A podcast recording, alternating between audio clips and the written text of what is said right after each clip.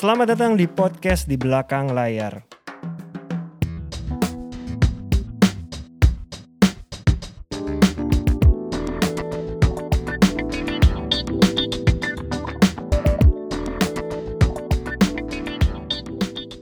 ini kita di episode ke enam puluh tujuh. enam puluh tujuh. Gue deg-degan ini bintang tamunya Mas Yul. Gue juga deg-degan. Iya. Uh-uh. Ya gue gak mau menyebut senior dari yeah. gue kecil, tapi gue udah tahu yeah. gitu. Yeah. Jadi gue udah nonton. Padahal orang ini adalah orang yang dulu di belakang layar. Yeah. Tapi sibuk juga di depan layar. Betul, menarik kan? Yeah. Nah itu. Siapa dia? Siapa Mas? Ari Tulang. Hai Kak. Halo Kak Tulang. Terima kasih loh sudah hadir. Oke, okay, kali ini openingnya gue ya. Boleh, nah, silakan Mas. Biasa, ya, biasa openingnya Dipa. Okay. Jadi kali ini gue, gue udah yeah. bernama Dipa. Kalau Kak Ari, gue yang opening. Jadi gini.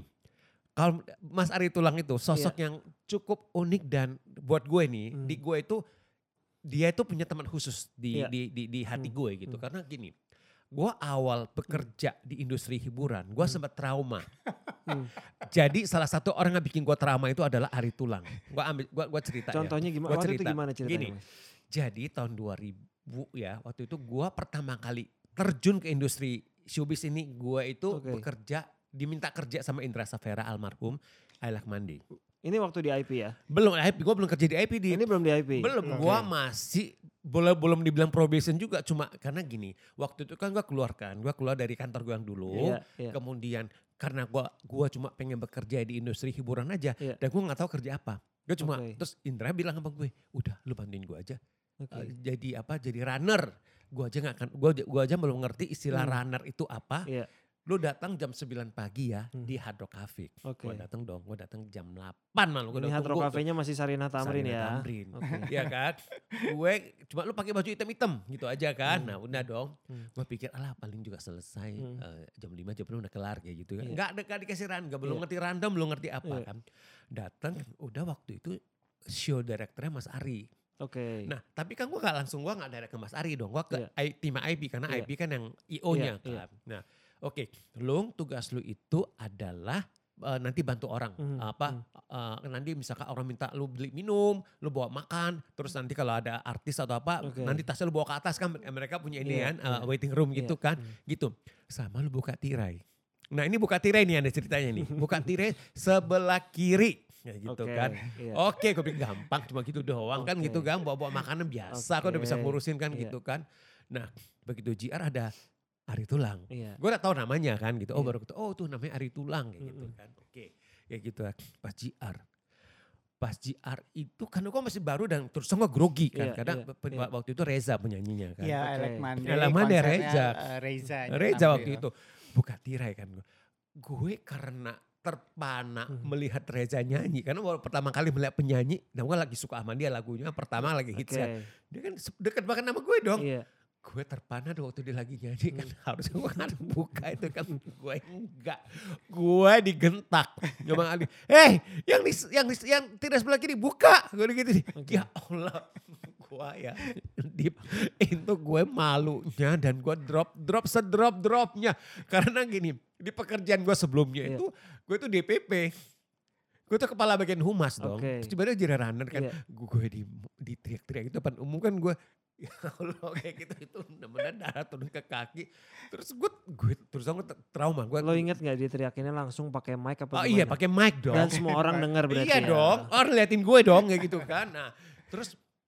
Itu gue deg-degannya luar biasa. Dan di malam gue gak boleh bikin salah. Tapi gue grow. Maksudnya gini. Okay. Ada motivasi tapi ada ketakutan. Gue gak boleh bikin salah. Gue gak boleh bikin salah. Jadi pokoknya gue gak mandi-mandi. Gue gue gak enjoy. Okay. Sampai begitu tirainya gue berhasil buka. Okay. Itu keringat gue luar biasa. Habis itu gue, gue baru bisa nonton dengan enak. Sebelumnya gue gak bisa. Gue gelisahnya luar biasa. Yeah, yeah. Nah itulah awalnya gue berkenalan dengan Mas Ari. Ya kan, okay. kemudian setelah itu kan ada beberapa kerjaan ketemu dia kan, oh tetap deg-degan, okay. tetap takut karena belum dekat kita. Betul. Aduh ada Ari Tulang. Gua kes, waktu itu kan, udah itu yeah. gua udah kerja di I P yeah. kan, gua bilang sama dia, jangan ada yang telat, jangan ada itu, jangan sampai kayak gue kayak kayak gitu kan. Itu hubungan gua sama dia masih masih yeah. agak uh, berjarak karena ada ketakutan yeah. itu kan. Hmm. Tapi dalam perjalanannya hmm. itu kok tahu-taunya kami berteman. Kami berteman, mm-hmm. menjadi teman baik.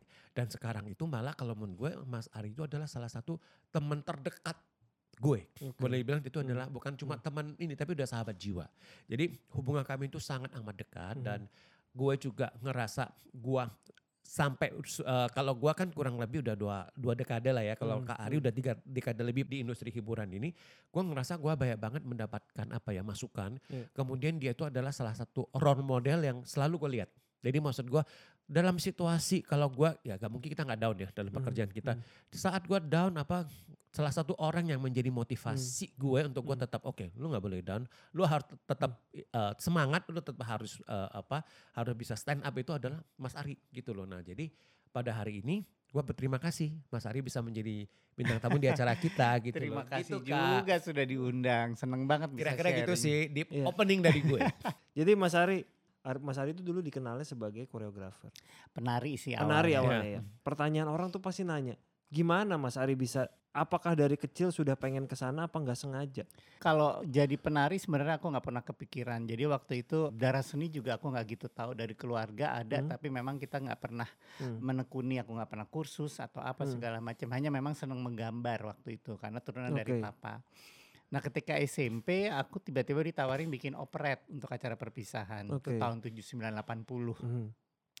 Nah salah satu orang nawarin itu juga gak tahu aku punya bakat mm. itu. Tiba-tiba mm. ditawarin suruh bikin oke. Okay. Nah aku tuh waktu itu gak pernah nari. Jadi ada temanku yang bisa nari yang bikin okay. koreografi tariannya. Mm. Nah pada saat itu aku juga jadi sutradara. Aku juga ikutan tampil, ikutan nari, bikin kostum juga okay. suruh mama jahit. Nah dari situ tuh ternyata ngelihat nari ini ada satu uh, magnet buat aku yang... Ini kakak waktu di S M, masih sekolah ya? S M P. S M P. Oh, S M P. Dari S M P, S M P udah seneng ngatur orang iya, nih. Makanya. Nah tapi sebenarnya orang yang ngajak aku juga gak tahu aku punya basic yeah, itu. Yeah. Dan okay. aku gak, gak pernah bikin operet apa-apa pada saat itu. Jadi oh, buat okay. gue ini apa, apa keajaiban ya sampai yeah. sampai ada kesempatan hmm. itu. Nah terus udah gitu ya... ngelihat dia, dia bikin tarian, aku nari itu ada kayak semacam daya tarik yang luar biasa, ada magnet yang membuat aku pengen tahu. Itu padahal Mas Ari perdana, pertama kali perdana. Sebelum S M P gak pernah melakukan juga? Enggak, enggak pernah. Bahkan les pun apapun enggak, gak pernah? Enggak, enggak pernah. Okay. Jadi aku juga bingung nih orang hmm. nawarin aku gitu untuk hmm. bikin operet yang which is aku juga gak punya basic apa-apa okay. tapi aku mengiyakan pada hmm. saat itu. Hmm. Nah terus ya... Um, begitu selesai acara uh, menari ini uh, menjadi sesuatu daya tarik yang pengen aku tekunin. Oke. Okay. Jadi S M A itu tuh aku nonton T V waktu itu belum ada yeah. belum ada YouTube. Iya iya iya T V R I waktu itu semua ya. Semua T V R I. Mm, yeah. Jadi aku nonton, aku lihat, aku pelajarin, yeah. lihat waktu itu emang patokannya Sora Marddhika ya. Yeah. Yeah. Mas Guru Soekarno Putra yeah. dan Neni Malik. Nah dari situ udah tuh aku di di di lingkungan R T aku aku kumpulin anak-anak kecil, uh, uh. kita bikin grup tari. Oh, okay. Kakak ngajar. Ngajar Ngajar, ngajar. Oh, ya itu, berdasarkan itu mulai S M A. Itu S M A. Oh, S M A pun udah ngajar. Udah ngajar. Padahal nggak pernah belajar sebelumnya. Nggak pernah otodidak sebenarnya. Jadi nggak pernah kursus nari karena memang nggak nggak pernah merasa bahwa punya bakat. Kak, aku pengen nanya ya sebelum nanti uh, ini. Hmm. Uh, aku pengen nanya yang waktu waktu S M P itu apa hmm. yang kakak rasakan pertama kali kakak ada di panggung dan kakak menari? Rasanya itu seperti apa sih Kak? Kayak gitu. Apa ya, jadi ada semacam sesuatu kebahagiaan ya Kak. Bisa tampil di atas hmm. panggung, kemudian hmm. ada sesuatu kebahagiaan ketika orang melihat. Dan pada saat itu pertunjukannya dianggap cukup terpukau lah orang-orang yang nonton. Okay. Karena oh. belum pernah S M P itu bikin kayak begitu. Ini yang nonton orang tua murid? Orang tua dan murid-murid gitu. Oke. Okay. Gitu. Oh, Oke. Okay. Karena ada rasa sebelumnya gak pernah nari. Makanya itu. Tiba-tiba ke atas panggung. Makanya gue nanya rasanya iya, itu kayak gimana kan, sih. Lepas gitu. gitu. Ya. Ini ada sesuatu yang, yang dicari-cari. Yang kita gak tahu tapi ternyata mendapatkan kebahagiaan yeah. di situ. Yeah. Dan uh. akhirnya aku mencoba menyelusuri dengan uh. cara otodidak juga. Gak ikut kursus uh. jadi yeah. nonton T V, ngeliat. Uh. Uh. Uh. Ya baru S M A kelas berapa tuh baru mulai ada kan video-video yeah. Uh, yeah. M T V uh. kayak gitu-gitu. Berarti tuh. Kak Ari tuh gak pernah belajar tari secara... secara Uh, sar- akademis, uh, akademis ya nggak, nggak pernah. Nah, itu. Sampai akhirnya benar-benar memutuskan jadi penari memang nggak pernah. Nggak, nggak ada, jadi learning by doing ya istilahnya gitu loh. Oke, okay. Tapi beruntung Mas Ari nemuinnya pas S M P. Jadi yeah. dari kecil tuh udah udah nemu. Dan nih. Memang kamu gue memang Kak Ari itu udah didesain kamu gue memang yeah. ada seperti itu untuk jadi penari karena nggak ada nggak gini nggak ada basic ya kan biasanya yeah. orang kan. Mau jadi penari kan harus latihan dulu yeah, bisa basic yeah. berapa tahun mm-hmm, ya kan mm-hmm. di mana di sekolah yeah. Marina kayak ya yeah, kan betul. Sumber Cipta kayak ini mm-hmm. kan enggak. Mm-hmm. Begitu lihat langsung dipraktekin. Betul. Gitu loh. Nah kayak gitu. Nah itu ya buat aku sebenarnya keajaiban ya. Iya. Bahwa hmm. ada kayak tuntunan dari Tuhan hmm. untuk iya. hmm. ini kesini, ini kesini, iya. ini, okay. ini. Nemuin aja jalannya gitu. Oke. Okay. Gitu. Nah S M A itu udah ngajar tuh. S M A satu ngajar tarki, nah, ngajar okay. banyak sekolah-sekolah aku yeah, ngajarin yeah. waktu itu. Cukup didengar lah pada saat itu. Nah, itu. Terus daftar nih ke Sora Mardica. Uh, okay. Yang grup yang yeah. paling keren pada zamannya. Masuk situ pokoknya sesuatu. Dites. Udah gitu muncul pengumuman gak diterima, gak lulus. S M A? Lulus S M A. Lulus tuh. S M A. Lulus S M A itu ya? Ah, nangis lah aku okay. pada saat nah, itu. Kecewa pasti kan? Kecewa. Iya. Ngerasa bahwa apa yang udah aku perbuat, bikin uh, pegelaran, uh, anak iya, S M A, udah bikin, ngajar. Bikin gitu, iya. Ngajar terus confidence-nya langsung hilang. Iya, iya. Okay. Jadi um, pada saat itu kecewa, kenapa nih aku gini. Iya, gitu. Iya, iya. Tapi ya mungkin kalau sekarang ngomong hmm. itu adalah proses yang istilahnya Tuhan gak kasih dengan begitu mudahnya. Iya. Okay. Bahwa untuk menuju ke satu titik ada yang kalau Sora Maharddhika mungkin aku udah langsung menemukan tempatnya. Iya, okay. Ini gak nih aku disuruh muter dulu, suruh belok lewat dulu. Sini, iya, lewat iya, sana, iya, jatuh iya, dulu, iya, apa iya, dulu. Iya. Nah proses itu buat aku belajar okay. untuk memahami apa yang aku cinta yeah. gitu. Okay. Tapi waktu gagal apakah waktu kuliah nyoba lagi ke Sora Maharddhika? Enggak, enggak. Udah enggak, aja. Sempat merasa mutung enggak Kak? Udah itu, tinggalin itu, aja. Enggak sih, jadi pada saat itu tuh ngerasanya udah enggak keterima ya udah gitu kan. Oh, okay. Walaupun sebenarnya nangis pada saat yeah, itu. Tapi enggak merasa mutung. Enggak yang enggak pengen, mutung. Enggak, enggak pengen nari lagi karena iya, kan gitu ada kan. Gitu, ada yang gitu kan. Enggak. Nah kemudian uh, dapat tawaran waktu itu dari uh, apa, t- jadi gue uh-uh. masuk arsitektur Trisakti, uh-uh. okay. uh, gue bikin tuh pegelaran tarian uh-uh. okay. dari seratus lima puluh orang di mahasiswa, kampus. Di kampus, yeah. dari seratus lima puluh okay. mahasiswa, itu udah seratus dua puluh lah.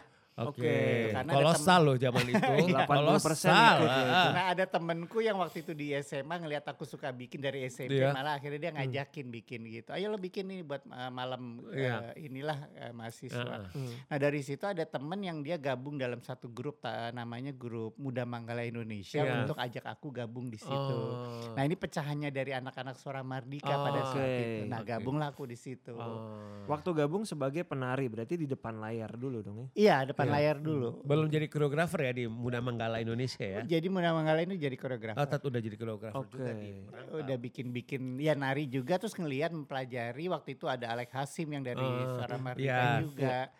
Ngelihat bikin tarian, oh begini, oh begitu. Nah, mau nanya juga Kak, nama Ari Tulang itu mulai kapan dipakai? Okay. Nah itu tuh di Muda Manggala Indonesia ada nah. almarhum Johnny Lawrisa yang nah. nyanyi lagu Keranjingan Disco. Yeah, okay. yeah. Waktu itu kita lagi nginep di rumahnya uh, Adi, uh, waktu itu kita ada latihan uh, buat satu pergelaran. Um, aku pakai celana pendek tidurnya yeah, itu, kurus yeah. banget pada saat itu. Nah di M M ini ada tiga nama Ari, ada Ari Ari Kornet uh, karena badannya muscle karena dia uh, fitness, ada Ari Gembul. Uh, ya t- tapi tiga-tiganya waktu itu belum ada panggil julukan. Yeah. Semuanya Ari-Ari. Ari-Ari. Jadi kalau dipanggil tiga-tiganya nengok atau tiga-tiganya gak nengok. Yeah. Karena merasa oh bukan gue yeah, gitu. Okay. Sampai akhirnya ketika Johnny ngeliat gue, lu kurus banget ya kayak tulang. Lu gue panggil aja Ari Tulang gitu. Oh, okay. Dari Johnny berarti. Dari Johnny Lawrisa. Nah kemudian nama itu semakin dikukuhkan ketika aku ikut Papiko.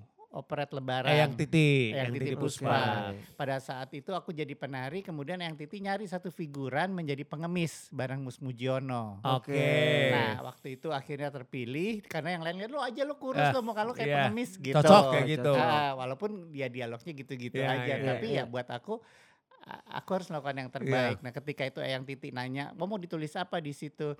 Aku bilang nama asli aku aja Ari Wisaksono. Sebentar, jangan-jangan lu pakai Ari Tulang, Ari Tulang aja.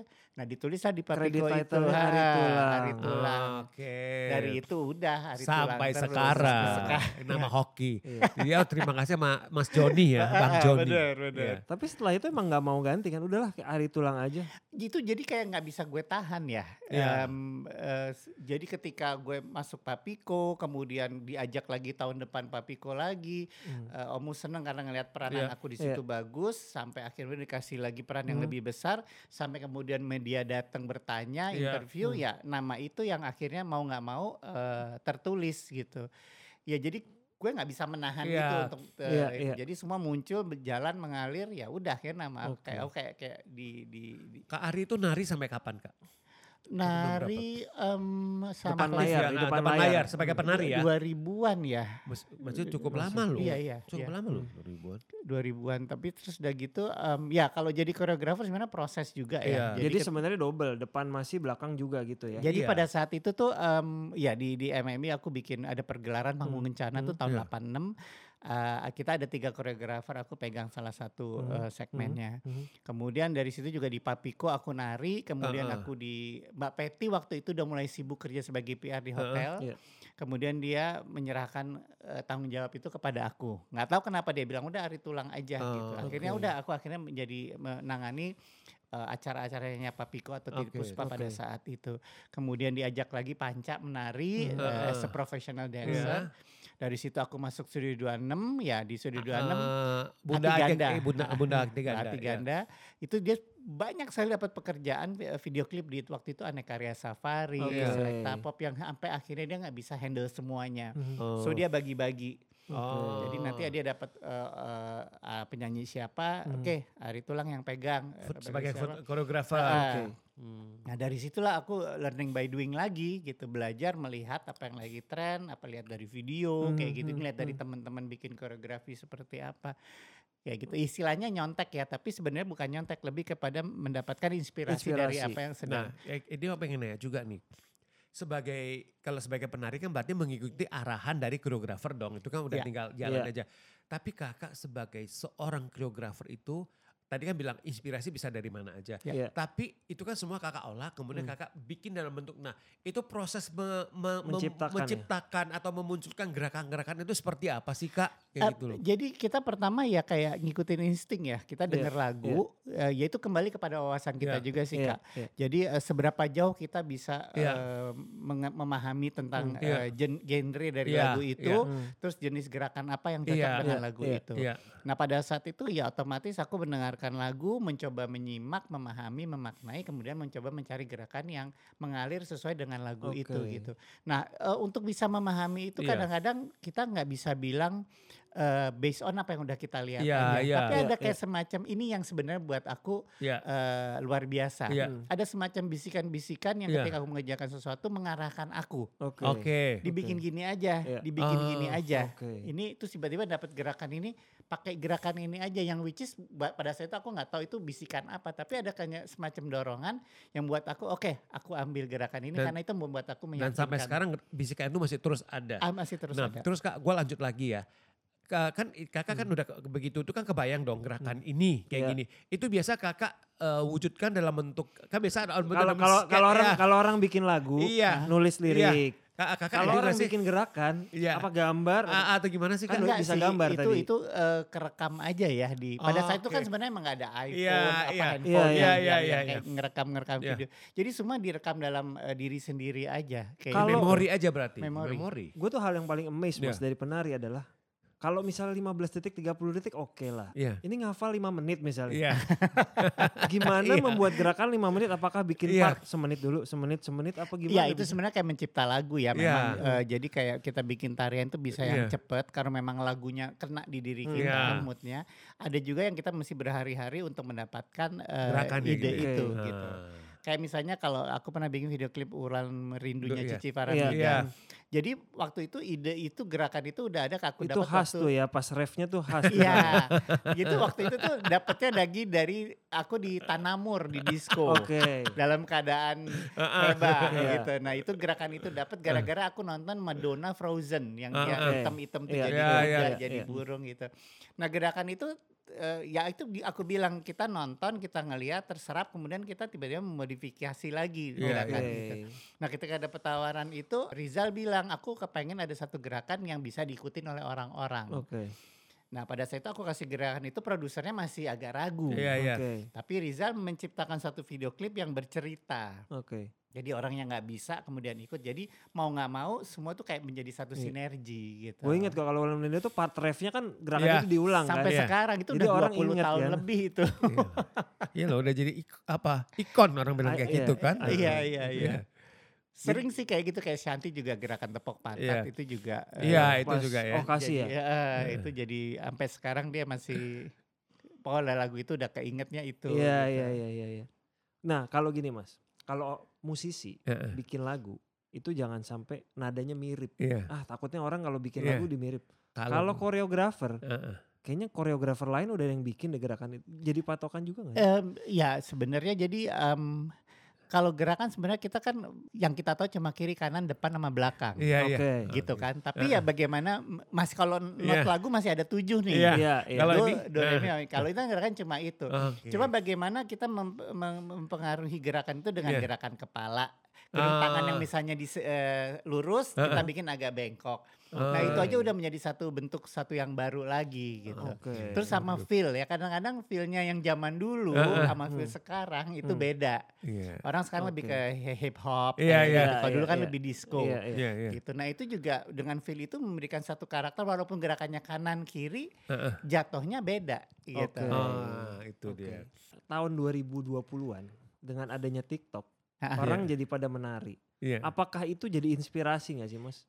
Iya, ya buat aku sebenarnya lepas dari inspirasi ya bahwa kalau dulu kan zaman aku dulu nari itu dianggap sebagai sesuatu yang istilahnya uh, buat cowok apalagi ya, yeah, tabu. Iya, yeah. iya, yeah, yeah. Nah kalau buat orang-orang profesi aja nari bukan satu profesi yang bisa uh, menjadi menjanjikan. profesi menjanjikan yeah. gitu. Tapi dengan adanya TikTok siapapun yang orang malah kaku menurut aku yeah. Yeah. dia berani mau belajar. Yeah. Yeah. Jadi buat aku itu ada satu tren baru yang bi- bisa membuat orang menyukai dan mencintai menari. Hmm. Gitu. Benar nah sih. Itu tuh yang, yang uh, apalagi kemudian memberikan penghasilan kan di TikTok yeah, gitu. Yeah, itu yeah. yang pada akhirnya buat aku sebenarnya uh, menarik bahwa mm-hmm. orang-orang yang tadinya menganggap uh, pandangan mereka tentang menari yeah. itu enggak seperti yang mereka suka. Mm-hmm. Ini mau gak mau menari adalah bagian yeah. dari uh, cara okay. mereka menjadi trendy. Kalau di TikTok Mas, ah. ada kan gerakan-gerakan yang khas sama lagu. Iya. Yeah. Emang Mas Ari gak pengen bikin, ini gerakan Ari Tulang loh di TikTok. Gak tau ya, aku nih mungkin jadi gini, aku tuh pernah berapa kali orang hmm. bilang lo bikin kayak di TikTok yeah. apa gitu-gitu. Yeah. Sampai sekarang sih belum tergerak ya gitu. Mungkin tahun belum, ini kali. Ya. Mungkin ya. Jadi gerakan khasnya yeah. kan bisa bikin buat Cici Paramida, yeah. Shanti kan harusnya bisa bikin mungkin nih. Mungkin ya, yeah. sampai sekarang aku masih belum. Kayaknya malah tahun ini bikin kali. Punya akun tapi gak aktif juga yeah. gitu. Nonton aja ya. Nonton lebih nonton gerakan-gerakan ya, gerakan, ya, gitu ya. Ya.